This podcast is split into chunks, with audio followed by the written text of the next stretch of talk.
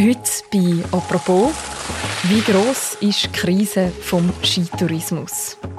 Ja, ist ein bisschen traurig natürlich, wenn man äh, so viel Grün und Braun sieht. Aber ähm, naja, ein paar äh, Kilometer sind ja, sind ja präpariert und die nehmen wir jetzt. Frühlingshafter Sonnenschein, grüne Wiese, mittendrin so ein schmaler Streifen Piste, natürlich aus Kunstschnee. Und Flecken um Kurven anstatt Schwünge in Schnee zaubern. Die Bilder gehen momentan um die Welt von Skigebieten, die nur noch aus weißen bis braunen Streifen bestehen, rund um grünen. Menschen, die mit ihren Ski durch den Pflotsch waten. Solche Bilder und Videos von der Saisoneröffnung in den Schweizer Skigebieten haben diese Woche die Runde gemacht. Was bedeutet das für die Tourismusbranche in der Schweiz, wenn der Schnee immer knapper wird? Was können die Gebiete machen, die im Winter immer grüner sind?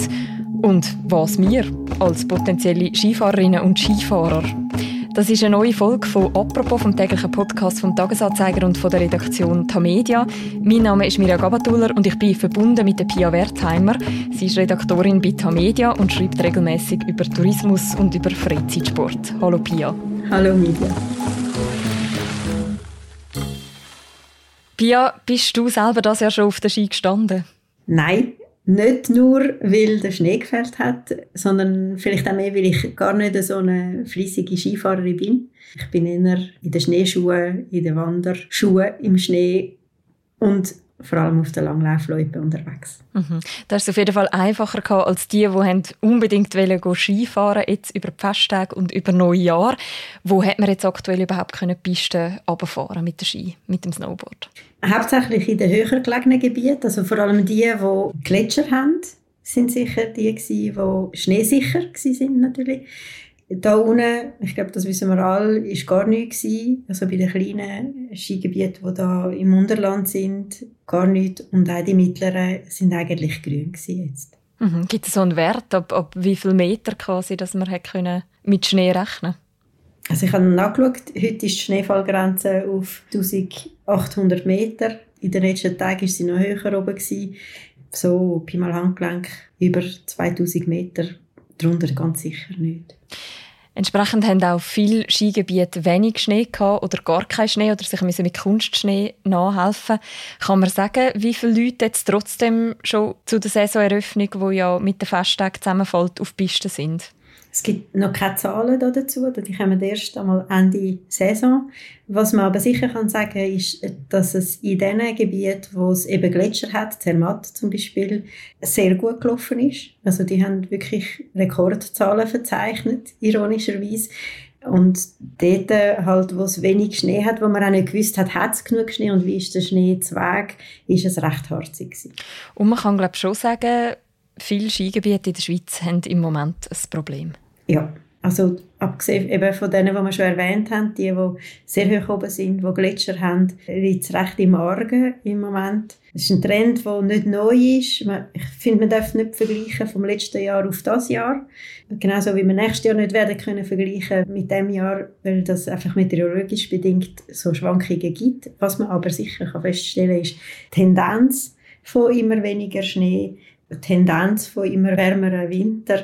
Das ist ein Fakt, ist aber etwas, was es schon länger gibt und wo neben dem, ich sage jetzt mal, dem Verlust vom Skisport, vom alpinen Skisport, wie noch on top kommt. Also man hat schon ein bisschen gesehen, dass es in den letzten paar Jahren oder Jahrzehnten immer weniger Alpinskifahrer gegeben hat, Kinder andere Sachen gemacht haben, statt in die Skischule sind. Und das kommt jetzt quasi wie noch oben drauf.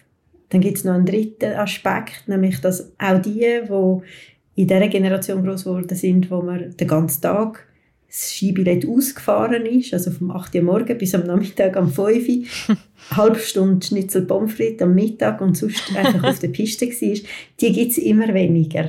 Also die Leute wollen, und das beobachtet die Tourismusregionen sehr stark, die wollen vielleicht am Morgen wollen die Skifahren und am Nachmittag etwas anderes machen. Mhm. Beides ist natürlich, oder alle drei Aspekte, gehen jetzt in den Trend hinein, wo der Skisport oder der alpine Skisport ein bisschen Not bringt. Das heisst, es kommen eigentlich mehrere Krisen sozusagen zusammen. Eine von denen, die uns jetzt dieses Jahr sicher am meisten beschäftigt, ist eben der warme Winter, der wenige Schnee. Ich nehme an, das trifft wahrscheinlich die Skigebiete besonders stark, die eben tief liegen, also wo es schnell warm wird. Ja, also es gibt Skigebiete, die kleinen, die vielleicht ein paar von uns kennen, in Wald, im Kanton Zürich, Sternenberg, ein kleines Ein-Lift-Skigebiet. Die, da kann man, glaube ich, an einer Hand abzählen, wie viele Tage dass die gelaufen sind die letzten drei, vier Jahre.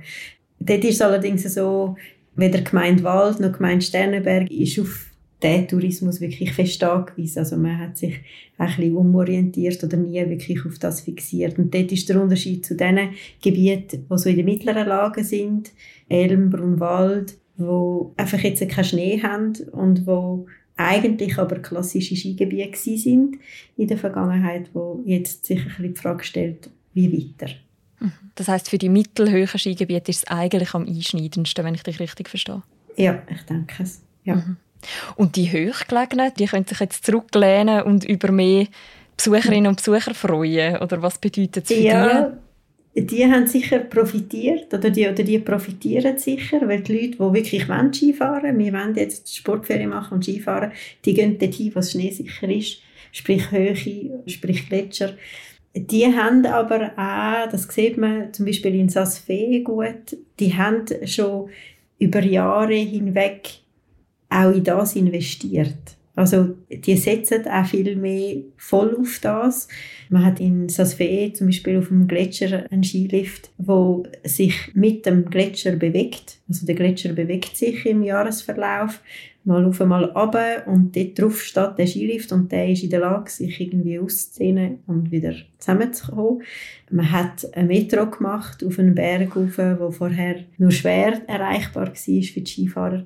Also man hat dort schon aufgerüstet, schon seit ein paar Jahren, was ja auch Sinn macht, weil man dort ja, eine gewisse Sicherheit hat, dass das noch in der, ich sage jetzt mal, in einem Jahrzehnt noch so weiter wird bestehen. Auch wenn es dort natürlich schwieriger wird. Auch der Gletscher ist nicht mehr so sicher, wie er auch schon war. Das heisst, die Herausforderungen die stellen sich eigentlich in ganz verschiedenen Skigebieten. Du hast ja mit dem obersten Tourismusdirektor von der Schweiz geredet, mit dem Präsidenten der Schweizer Tourismusdirektoren. Was hat er dir erzählt? Wie gross ist der Umbruch für die Schweizer Tourismusbranche? Ja, der Damien Constantin kommt aus dem Wallis. Er hat sehr stark auch die Walliser Sicht. Und er sagt, der Umbruch ist eigentlich nicht jetzt da, sondern der gibt es schon seit Längerem. Man hat auch erkannt, dass die Leute, zum Beispiel, wenn wir das Wallis als Beispiel nehmen, im Herbst gerne ins Wallis gehen, im Sommer gerne ins Wallis gehen. Und man hat gerade im Wallis konkret fest jetzt auf Velo gesetzt. Also die haben eine ganz eine neue Velostrategie, wo sie den Tourismus fest ausbauen mit den E-Bike.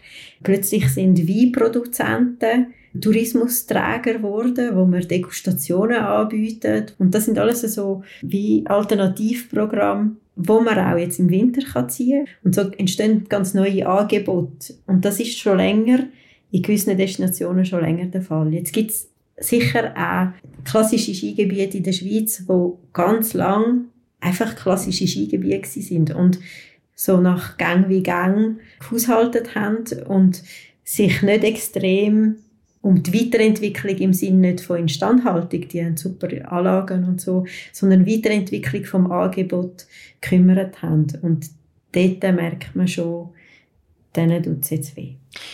Du hast vorher beschrieben, dass eben so mehrere Krisen zusammenkommen. Wo hat denn das Ganze angefangen? Gibt es einen Moment, wo man sagen kann, da ist das losgegangen? Das kann man nicht so recht. Das war so ein bisschen schleichend eben mit, mit dem Alpinski, der ein bisschen Attraktivität verloren hat, auch teuer geworden ist, für gewisse Leute zu teuer geworden ist. Wenn man einen Langlaufpass kann haben für hundertsechzig Franken im Jahr und dann in der ganzen Schweiz auf der Loipe fahren kann, ist das natürlich etwas ganz anderes, wie wenn man eine Skitageskarte für fast das gleiche Geld löst und einen Tag fährt. Das ist jetzt vielleicht ein bisschen übertrieben, aber das ist wahrscheinlich am Anfang gestanden. Extrem einschneidend war sicher die Pandemie auch. Es war so ein bisschen ein Weckruf gewesen, vielleicht für die einen Regionen, die eben Gang wie Gang gehaushaltet haben und plötzlich mussten die einen ein paar Tage ja die Skilift ganz abstellen. Dort hat man so Sachen dann gesehen wie, okay, komm, wir machen auf unseren verschneiten Hängen Wanderweg. Da haben die statt mit dem Pistenbully Pisten gemacht, haben die mit dem Pistenbully Wanderweg gespurt, wo man können quasi die Pisten auf- oder ablaufen. Dort haben sie entdeckt, man kann an Kreativität auch Spass haben. Ich glaube, das war eine schöne Reaktion nach der Pandemie, dass ganz viele plötzlich mit neuen Sachen kommen. Und das kommt ihnen jetzt so ein bisschen zu gut. Ich glaube, in dieser Situation, man ist schon mal durch so eine Krise, wo man hat müssen anders denken. Und das Andersdenken setzt man jetzt quasi ein bisschen fort. Die Krise von der Pandemie war ja doch irgendwie auf ein paar Jahre begrenzt gewesen. Aber du hast gesagt, vielleicht hat es dann auch sogar Spass gemacht, mal etwas Neues auszuprobieren. Jetzt muss man ja aber auch längerfristig denken. Was könnten denn längerfristige so Alternativen sein für eben so ganz klassische Skigebiete, die bisher voll und ganz auf das gesetzt haben? Also was sicher kommt, das sieht man jetzt auf dem Portal von Schweiz Mobil zum Beispiel, hat es neue Winterwanderwegrouten gegeben dieses Jahr. Es sind doch ein paar. Wandern im Winter boomt extrem. Dann hat es neue Loipen gegeben. Das ist relativ selten, dass irgendein Gebiet findet, hey komm, wir spuren neu, Loipen neu an. Es hat neue Skischuhe, Trails gegeben. Ich glaube, das sind so die drei, sicher, die drei Hauptträger, wenn man doch ein bisschen Schnee hat. Was sehr beliebt sind, sind Skitouren. Dort kann man auch so ein bisschen weiter im Frühling das anbieten oder auch mit weniger Schnee, weil man nicht mit dem Pistenbully muss über den ganzen Schnee rattern, den Schlag kommt. Und dann hat es aber auch erstaunlich viele Angebote, wo sich Destinationen jetzt überlegt haben, okay, wir haben eine Eishalle, komm, wir machen doch unter dem Dach einen Seilpark. Oder wir machen Canyoning oder so ein bisschen klettersteigmässig eine Schlucht durchab von Saas-Fee auf Saas-Grund zum Beispiel, hat es so etwas gegeben, wo Klettersteig klassischerweise Sommeraktivitäten sind gewesen bis jetzt. Und ich glaube, man versucht mit der Infrastruktur, die man hat, wie mehr rauszuholen. Oder ein ganz lustiger Trend ist, dass weil jetzt weniger Leute auf den Ski unterwegs sind, natürlich auch die Skischulen weniger Kunden haben. Die haben während der Pandemie schon angefangen zu sagen, okay, wir brauchen mehr Langlauflehrer, weil die Leute haben wollen langlaufen, weil die Langlaufläufe immer offen waren. Haben wir nicht genug, wir haben aber zu viele Skilehrer. Also tun wir die Skilehrer so wappnen quasi oder so weiterbilden, dass die auch Langlauflehrer sein können. Das Gleiche passiert jetzt gerade im Wallis mit Biken. Also es gibt klassische Skilehrer, die jetzt im Sommer angefangen haben, Bike-Lehrer zu sein. Die haben jetzt vielleicht keine Skikunden, aber Bike-Kunden. Und so, der, der Damien Constantin nennt das Sportbegleiter, die entstanden sind, die sagt, okay, man könnte nicht auf die Skipiste, dann gehen die Leute halt mit ihren Kunden auf eine Schneeschuhtour oder sie gehen auf die Langlaufski oder sie gehen winterwandern oder in so ein Canyoning oder eben biken. Und so werden auch ganz neue Jobs geschaffen, was ich jetzt persönlich finde, ist ja wahrscheinlich auch für den Arbeitnehmer sehr interessant. Und ja, so entstehen mit, mit, mit dem Rüstzeug, das die Destinationen haben, neue Angebote. Es, es ist einfach nicht bei allen gleich. Sie sind nicht alle gleich innovativ in dem. Also mhm. Viele haben nur das klassische Wintersportdenken und die tun sich halt schwer. Ist das zum Teil vielleicht auch ein bisschen verpasst worden, um da frühzeitig darauf zu reagieren? Weil eben das hat sich ja schon seit Längerem abzeichnet, wie du gesagt hast. Ja, ja ich glaube, es haben sich ein paar Regionen ganz fest auf das verlassen, was immer funktioniert hat, was Geld gebracht hat, wo auch, wenn man Winter- und Sommergeschäfte angeschaut hat, sicher einträglicher war. Der Winter ist für die Regionen einträglicher wie der Sommer. Und darauf hat man sich verlassen. Und jetzt entdeckt man eben, wie es Wallis, dass fast siebzig Prozent der Schweizer Gäste gerne im Sommer im Wallis sind. Und wenn man den Winter vergleicht, sind das dreiundfünfzig Prozent. Und dort sieht man den Trend, wo die Leute wahrscheinlich auch geprägt von der Pandemie Orte entdeckt haben, wo sie sagen, hey, das ist ja im Sommer cool. Und das ist etwas, was zugenommen hat. Und jetzt ist, ich glaube, die Aufgabe der Destinationen zu sagen, wir machen nicht nur ein Winter- und ein Sommergeschäft, sondern wir haben ein Vierjahreszeitengeschäft. Und so quasi statt ein grosser Pfeiler, der das Ganze trägt, vielleicht vier kleinere anzubringen, die gleichmässig tragen, was dann wiederum für der Arbeitnehmer attraktiver wäre, weil es ist sehr schwierig, Saisonier zu finden, jetzt sowieso mit dem Fachkraftmangel, wo ein halbes Jahr kommen und nachher wieder Ketchup haben. Wenn du dann aber kannst sagen, ey, vielleicht bist du im Winter Skilehrer und im Sommer Bikelehrer, aber du hast einen Job das ganze Jahr über, kannst vielleicht auch sogar deine Familie dann nachholen und musst nicht ein halbes Jahr auf sie verzichten und dann wieder heim. Das ist auch eine Attraktivität für den Beruf, den man dort hat, oder? Und ich glaube, das nährt dann wiederum Wirtschaft, das nährt auch das Leben in einer Destination abseits vom Tourismus. Ein bisschen ketzerisch gefragt, wird das am Ende aufgehen? Also kann man so quasi das abfedern, was man jetzt vielleicht verliert, wenn eben die Skilifte länger stillstehen oder weniger gebraucht werden, vielleicht sogar ganz zugehen? Ich glaube, es wird nicht bei allen aufgehen. Ich glaube, das muss man sehen, wenn man die Skilifte anschaut. Ich glaube, dass eine Tourismusregion per se nicht mehr attraktiv wird, nur weil ein Lift nicht läuft, das glaube ich nicht. Aber ich glaube, es wird einschneidend sein für eine Teilregion, die voll auf das setzen. Wo, das haben wir gesehen, die Jungfrau-Regionen, die die Asiaten hatten, Pandemie, und dann ist leer. Also ich betreibe jetzt, aber es ist wirklich dort nichts mehr gelaufen. Wenn man sich so fest fixiert auf etwas, auch ein Angebot nur hat, dann ist es sehr gefährlich. Und ich glaube, es wird aufgehen für die einen. Das glaube ich, bin zuversichtlich, weil es hat wirklich grosse Dynamik mit viel Kreativität dahinter. Aber natürlich nicht heute und morgen. Das werden sie sich müssen erarbeiten. Sie werden müssen zeigen, dass sie attraktiv sind. Sie werden müssen zeigen, dass man auch Sportferien kann verbringen bei ihnen, wenn die Skilifte stillstehen und dass es dann trotzdem lässig ist. Und sie müssen eine gewisse Flexibilität haben. Es gibt zum Beispiel Leukerbad, das auch nicht sehr hoch ist, wo sich so organisiert hat, dass die Sportanlagen, also das Sportzentrum, Bergbahnen, das Thermalbad, das sie dort haben, das gehört quasi alles unter einen Hut. Und wenn es wenig Schnee hat wie jetzt, dann sind viele Leute im Thermalbad und im Sportzentrum. Und so Sachen, so Flexibilität, von Wetterabhängigkeit, von eben so Situationen, wie wir sie jetzt haben, die zahlt sich, glaube ich, aus. Wo man kann sagen, wir haben jetzt halt mehr Leute im Thermalbad, die putzen oder an der Kasse arbeiten, statt an der Skiliftkasse. Wenn wir jetzt mal so einen spekulativen Blick in die Zukunft wagen, wie, wie werden die zehn Jahre unsere Sportferien aussehen?